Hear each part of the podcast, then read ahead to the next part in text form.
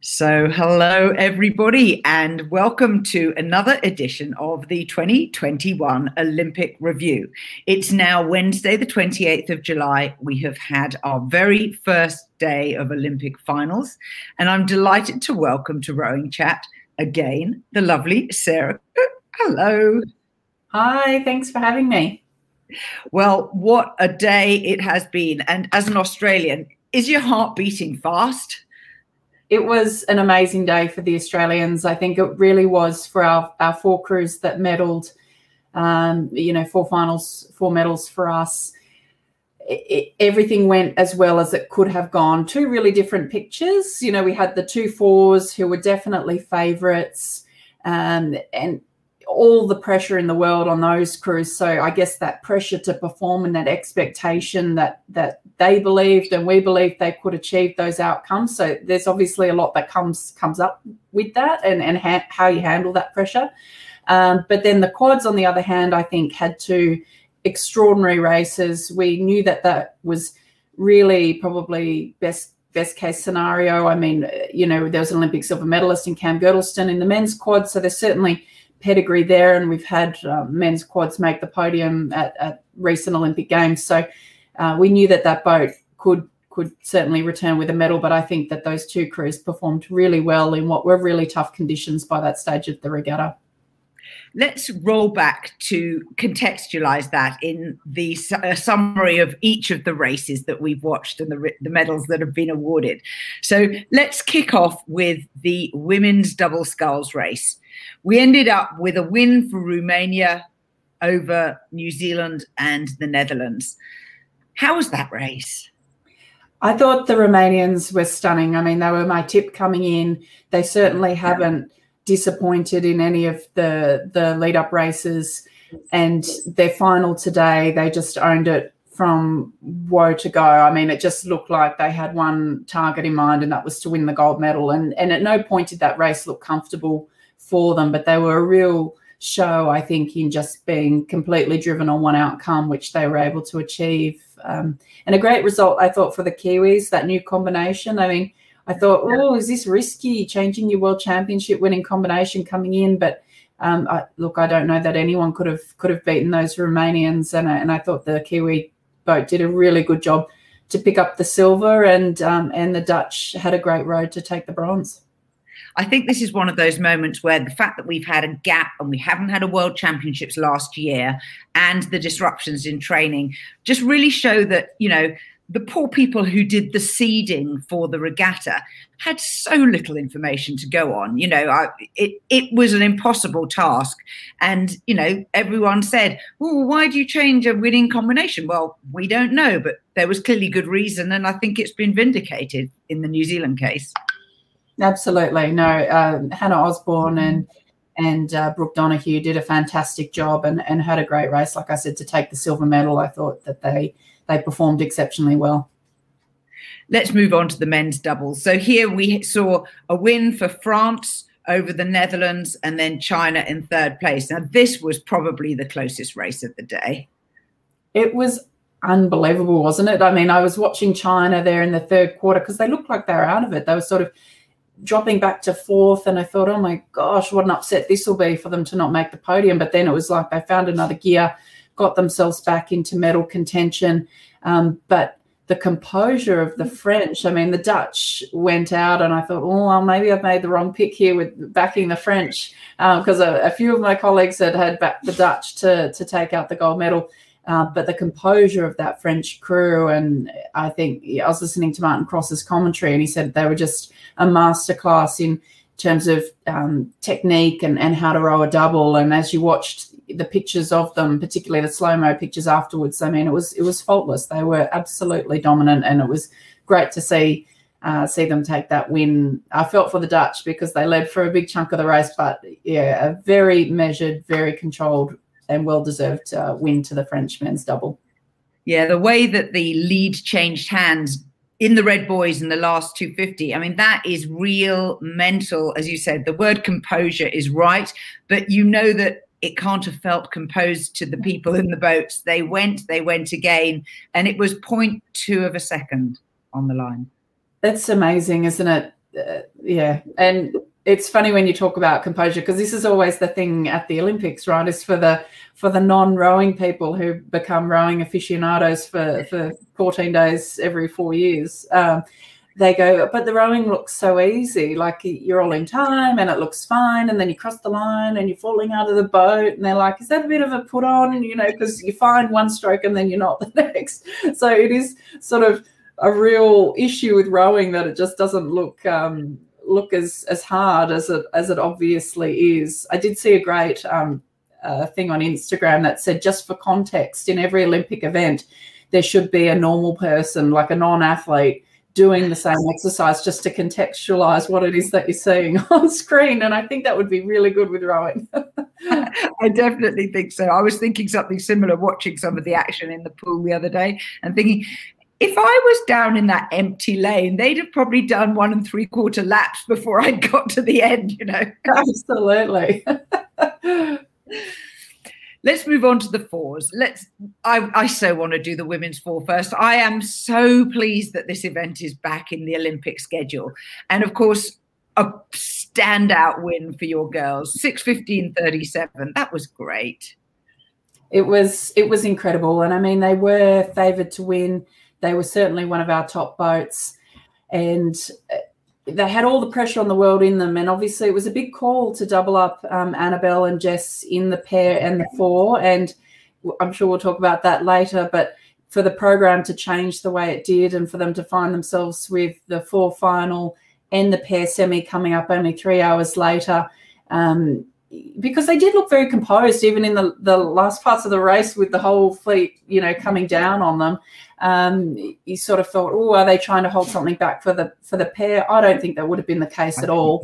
Um, i think you race the race you're in and um, and that certainly explains why what happened in the in the pair a bit later did happen. But um, to again it was sort of like the the kiwi double the only returning member from the world champion crew in, in 2019 was Lucy Stephan in the bow seat. So a big call to do the double up and a big call to change three quarters of the crew, but it paid off and they won the gold. And I, like you, I'm so happy to see this event back in the program. Big kudos to the Netherlands. They were 0.4 of a second behind Australia. And then, of course, the first ever Olympic medal for the Irish women's squad as well. I know there's going to be some major parties in that country tonight. Oh my gosh, aren't the uh, Irish team just on fire? You know, more broadly, I know it was very disappointing um, to see the Irish men's double in the B final this morning after winning the silver in 2019. I think we expected to see them in the A final, and there's a lot of expectation across across the Irish team. But when this crew burst onto the scene at the final Olympic qualifiers, they popped up as a real medal prospect. And I mean, they just came through with it today. And it was so wonderful to see such a class crew. I'm sorry if you can hear some noise around. I have two miniature dachshunds who insist on fighting one another while I'm doing broadcast. Sorry, everyone. I think we'll just add it on to that um, meme about things happening in the background in, in Zooms. Don't worry about it. They sound lovely. We'll introduce them at the end. Let's continue the story of Australia's extreme success today with the men's straight four. Another win for the boys in green and gold. It was amazing to see those guys come through. I mean, after the disappointment of the result in 2019, where, of course, um, they missed out on the podium after having been on the podium in 2017 and 2018, and not just on the podium, in the middle of the podium, more importantly. So um, it, that was a huge knock um, for those guys. And obviously, they've had two years to recalibrate. We saw the crew largely returned to the World Championship crew from 17 and 18. Um, and of course, Alex Purnell coming into the bow seat, um, uh, replacing Josh Hicks, who was previously in that crew. Uh, but what a great race. And it, it, the men's four really has been, I think, a, a, tale of two nations, hasn't it? It's been Australia and Great Britain since 1992, of course, the awesome, awesome yeah. Australia, 92 and 96. The Brits taking it from 2000 um, till till now, and it, it was all about those two crews. And sadly, um, the British crew unable to to get onto the podium today. But um, the the Aussie men, I thought, was a really interesting way to race. I mean, boy, they came out in a commanding lead in that first thousand. obviously knowing how fast that second half of the race would be. But in the last 250, when the whole race came back on them and those three crews were there in a line, um, they were under immense pressure and managed to just hold their composure and, and take that win. But it was all happening behind them in those last few hundred meters. There's nothing like a screaming tailwind for really challenging the sort of race planning and the sort of responses that you are capable of delivering, you know, as the race develops around you. One of the things that I decided to go back and replay over the uh, race a second time was to try and work out what happened with the British nearly crashing into the Italians as they're coming up on the line. And it was quite clear that the, you know, it was Australia, Romania, and Great Britain in a line, Australia slightly leading, but, you know, they were going into the last 500 and I spotted the Italians start to sprint. And I think it's well known that Italians can do crazy, loopy, high rates. You know, they do it. And so you see them start to sprint, and then the tiny graphic comes up and it shows the speed of each of the boats. And it takes a while before that starts to translate into them closing the gap. So they were basically three lengths down at halfway. There was Australia, who had a length on Great Britain, who had a length on Italy. And so, you know, mentally you write them off. And then as they were coming down towards the line and the Italians were closing, I had a really close look at what was going on in the British crew. And they were they had steered too close to bow side. They were quite close to the bow side mm. boys. Whoever was steering oversteered away and pointed their bows basically towards the Italians in the adjacent lane on the other side. And so the the inevitability of you know making then a further correction you can't tell if one side's pushing harder than the other but it was really clear that they were horrified to see how close they were to the, hitting the italian boat who fortunately seemed not to miss a beat but I mean, it's a hideous disappointment to a crew, but it just goes to show that there is so much that goes on and can go on and may or may not eventuate that I don't even know that I've ever even heard of a crash in an Olympic final before. Have you ever heard of a crash? Uh, not in an Olympic final. And uh, I mean, I've heard of it and seen it happening in the earlier rounds of, of, yeah. of blades um, clashing. And, um, and I've almost done exactly the same thing at a world championship final in the women's pair in 2007. So I empathize with the situation. Um, but certainly not in an Olympic final have I seen something quite like that before. It was extraordinary, and that's that's what I thought had happened. That there was a, a drift to bow side, then an overcorrection. But I mean, if the British hadn't have stopped, they would have they would have hit the Italians. It was it was quite dramatic, and I, they just avoided um, a major shipwreck. And I, I, was asking someone today, I don't even know what would happen in that case. Would they have to do a re-row, or or would I I don't know. Well, I put it out on Twitter, and the lovely Chris Anton, who is an umpire, FISA umpire, replied, and I said, you know, what what would have happened if the Italians had protested? Because you know, when the margin was five five forty three point one three and five forty three point six, you know, that's the difference between Romania and Italy. You know, reasonably, if they hadn't have missed half a beat because of a crew coming at them. And he said it's very straightforward. You know, if they any crew can protest a result and it gets investigated, and if you know it was found that you know the the result that they'd been impeded in some way and that a change could have happened to the result, you know, then it's up to the umpires to decide. Clearly, they didn't appeal it, but you know, it a re-row of an Olympic final would just be horrific. I mean, oh I could not even imagine such a circumstance, you know, and and the way that the Aussies raced as well. Um, would you get away with that twice? I, I really don't know, but um, luckily it didn't. It didn't come to that, and um, and the Italians had a spare on board as well, which kind of makes their bronze medal even more extraordinary. And I looked at my notes just now. They were rating 44 at 1500 meters. Can't say I've ever done that in my life. right, let's move on to the quads. Firstly, we got the men's quad. Um, again, a really eventful race, but the result was Netherlands beating Great Britain into silver with Australia in a bronze. It was amazing. I, I think the Dutch were certainly the crew um, that everyone was was tipping. You know, we thought it would ha- it would take a major mishap, and well, to be honest, we almost saw some today. Uh, the the Dutch caught a, a, little bit of water off the start, uh, but managed to compose themselves. Um, the Australians caught a bit of a crab there, which I thought was going to be enough to put them out of it, but luckily they managed to sort of recompose themselves. Um, and then, of course, the Italians uh, catching a massive boat stopper. I, we didn't get it on camera for our broadcast. I'm not sure if you did, but I heard that it was sort of riggers under the water and and really really bad. So um, you feel for those crews that that suffered really serious mishaps today, and there were a few. Yeah, I managed to get a screenshot of the crab um, just off the television. Um, I'll see if I can pull it up full screen, but it it was just a genuine, massive, oh my god, hideousness um, it was the three man. So here we go. I'll just uh, show you what the picture looked like. Um, that's what it looked like.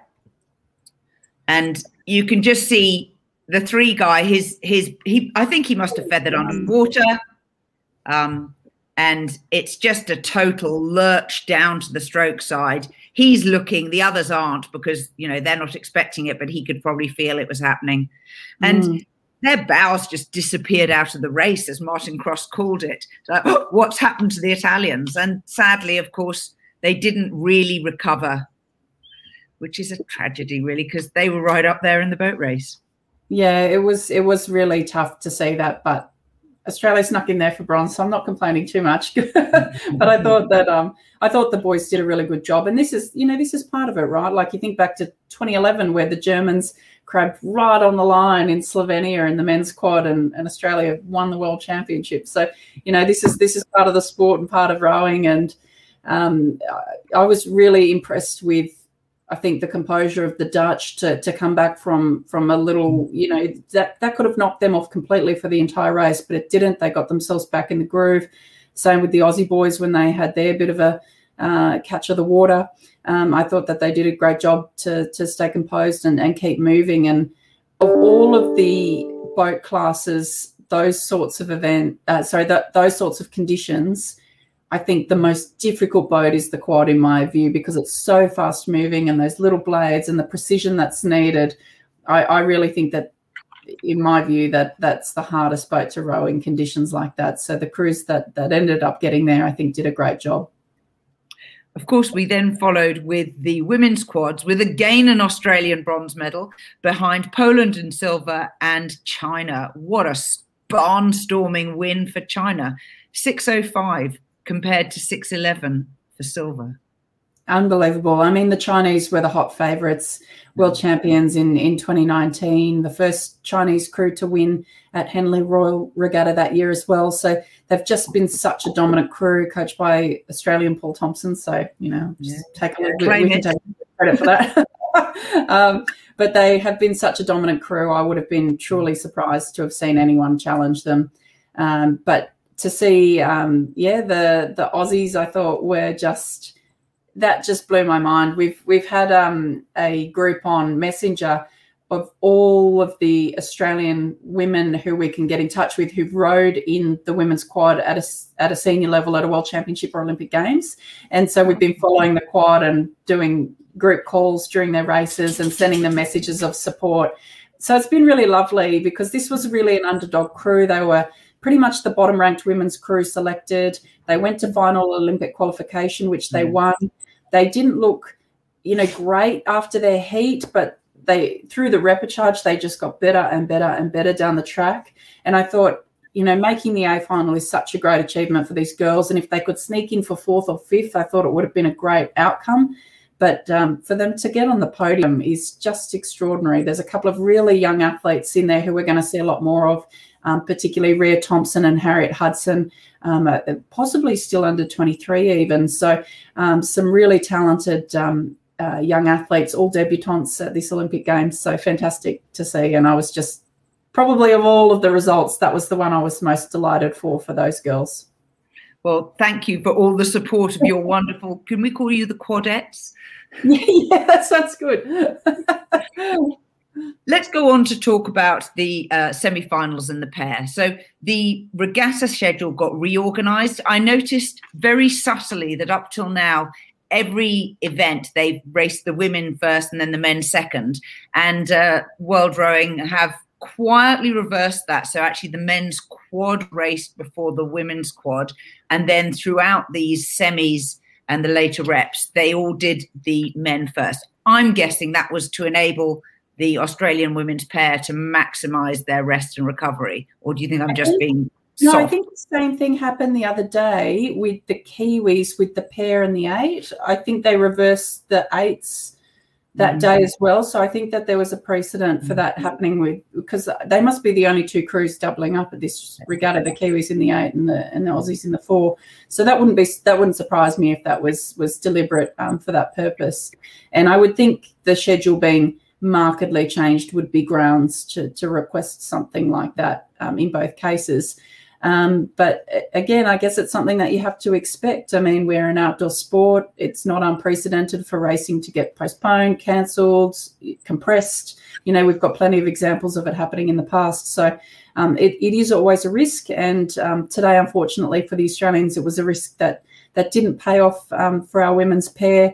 They have been blindingly fast here in Australia. I mean, just their, their prognostics at our simulation regattas have been easily top of the team. They've they've been incredibly, incredibly fast. Um, but it's clear that in a semi-final like that, you know, people are racing for their lives, and that Greek performance was just unbelievable. I mean, I saw a shot at fifteen hundred, and I thought, how how do you come from I don't know three or four lengths down to to winning in five hundred meters? It was it was quite extraordinary and clear that that the Aussie girls just didn't have the legs to be able to to get through. Yeah. I also thought that, you know, the luck of the draw, there's a there's a structure to how events are drawn. But basically New Zealand and Australia were always going to be in separate semi-finals because they both won their heats. And it just worked out that all of the tight racing was in one heat because you know, Greece, yes, let's call them a wild card, but a very impressive performance and not to take anything away from them. But, you know, Great Britain and Canada, total mm. pedigree crews, whereas we've never seen the Russian crew or the Sp- Spanish crew who were in the heat with the New Zealanders. We haven't seen them on podiums in the last couple of years. And so New Zealand was able to easily dominate their semi final. And you feel if Australia had been in the other heat, it might have been somewhat different. Yeah, they they absolutely got the tough draw. I mean, if coming into this, if you're going to pick four crews that could go for the podium, it would be Canada, GB, Australia, and New Zealand. So to have three of those in one semi, um, it was always going to be tough. Um, and like like you said, the the Greeks were a total wild card and pulled out the race of their their lives so far um, to get into that A final. But it it shows you what that means, and and maybe they were cognizant of of the weakness that would exist with the Australians having raced only three hours beforehand. I'm, I'm not sure if that played into their tactics and what they thought they might be able to achieve in the last quarter of the race. Um, but I mean, not to take anything away from Annabelle and Jess, I know they'll be gutted not to get through to the A final in the pair, but they're Olympic champions in the women's four and they're just extraordinary athletes. Let's look at what's coming up for the rest of the regatta. There's a couple of really big rowing nations who have been somewhat whittled down. So you've already said today was Australia's big day, and you know you've got um, the women's eight and you've got a men's eight, you know, to come later in the week. But looking at Great Britain, they've got a women's pair, women's eight, men's eight, and a women's single.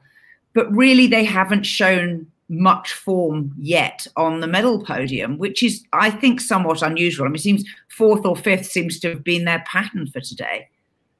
Yeah, I think that that men's quad um, did a did a great job to get up for second. I, I wouldn't have wouldn't have tipped a podium for that crew. Um, I think they had the capability to, but they hadn't shown the consistency to. So I thought that was an extraordinary um, row from the from the Brits to do that. And um, and don't forget the lightweight women's double, who I really think are showing themselves as as a possible chance um, to to even take it out. I think it's you know really looking like the Dutch and the Brits are the, are the two two to watch in that event. Um, but as we know, pending conditions, anything anything could happen. But but the girls have certainly shown some form this season. Um, but yeah, look, I think um, the the British men's eight they're they're my tip for this regatta, and they've just seemed to be struggling to find that gear. And and in Lucerne, they were so impressive. So I wonder if you know with with one more race, they they were better in the rep than than the heat. You know, will they get back to previous form? Um, I guess you know the the Kiwis today were just so impressive in that men's eight. So I, I, really think making the podium at this stage for Britain is is going to be a really tough ask in that event. But um, yeah, we're we're maybe not seeing the dominance that we have expected from GB, but I guess in recent Olympics, certainly Rio and and the way it's sort of shaping up here is that we're seeing a much wider spread in nations that are winning gold medals and winning medals. So um, rather than particular nations sort of absolutely dominating, we're, we're tending to see more of a spread across world rowing, which, as much as I'd love to see the Aussies win everything, um, is I think is actually really cool to, to see a, a big variety um, of countries performing well and performing strongly, and that that's what you want because that makes it all that more meaningful um, to know that you truly are the best in the world. I, I would certainly echo that. And so looking ahead, uh, we've got some really strong races coming for America and Canada in the pairs and the eights, and America's also in the lightweight women's doubles event. Um, and I, I think that you know the Netherlands has also been a, a you know a squad that has come to this regatta with finals capable crews almost across the board, and the thing about the Dutch is they pull it out of the bag in the Olympic year. And, you know, it is a little bit of a joke that they can only hold it together and not have so many arguments. But either way, I've been fantastically impressed with how prepared they have been as a whole squad. Absolutely. The Dutch were kind of the standouts today. I mean, they didn't have have maybe as many gold medals as they'd hoped to convert, but, uh, you know, they medaled in the women's double, then they medaled in the men's double and very narrowly missed out. They won the men's quad. Um, they got one in the more. women's quad. They got one in the um, the women's four. So four four medals on on mm-hmm. day one. Um, it's and and a couple of those really could have been gold medals you know, on another day. So um, the Dutch squad, yeah, I don't know, they have this magic where it's like Olympic Games time. It all just comes together, and we always used to say that when we race them. You just you would never write the Dutch off in an Olympic year, and I think this year has been particularly strong for them. I've been doing a little personal tot up of the medals table. And of course, Australia is leading with um, two golds and two bronzes, but behind them is the Netherlands with a gold, two silvers, and a bronze. Uh, my count for third is Romania uh, with a gold and a silver. Uh, then France, um, who've got one gold. I think golds outcount everybody else. This is this is my personal scoring system, so I'm allowed to do this. But I will tell you that there was an absolutely delightful sh- uh, image share of the um, Australian breakfast show where they did the uh, medal count, and it went one, two, three, four, six because Australia was sixth. and then when you expanded it, the missing country, so this is across the whole games, the missing yeah. country was Great Britain. Of course. we don't need to report on them. just, just, hide it. yeah, exactly. Exactly. We're going up in going up in uh, in even numbers for that particular count, obviously. I think a partisan media is something that you just have to accept when it comes to sporting events. Totally. Sarah, it's been a delight. Thank you so much for joining us, for your expertise and your insight. Go on, pick up one of those puppies. Let's have a look at how gorgeous yeah. they are. Here we go. I got one. Got one for you. This is Banjo, everyone. Oh, Banjo, you look gorgeous. No, you clearly you, he's he's not screen ready. You'll have to train. no, him. no, no. They're they're very photogenic though. So uh, yeah, I'll have to post post some more things on Instagram of them. Thank you so much for your time. And to all of our listeners, join us again tomorrow where we'll be doing a review of the Thursday medals and again on Friday. You're going to be delighted with who my special guest is. Till next time, bye bye.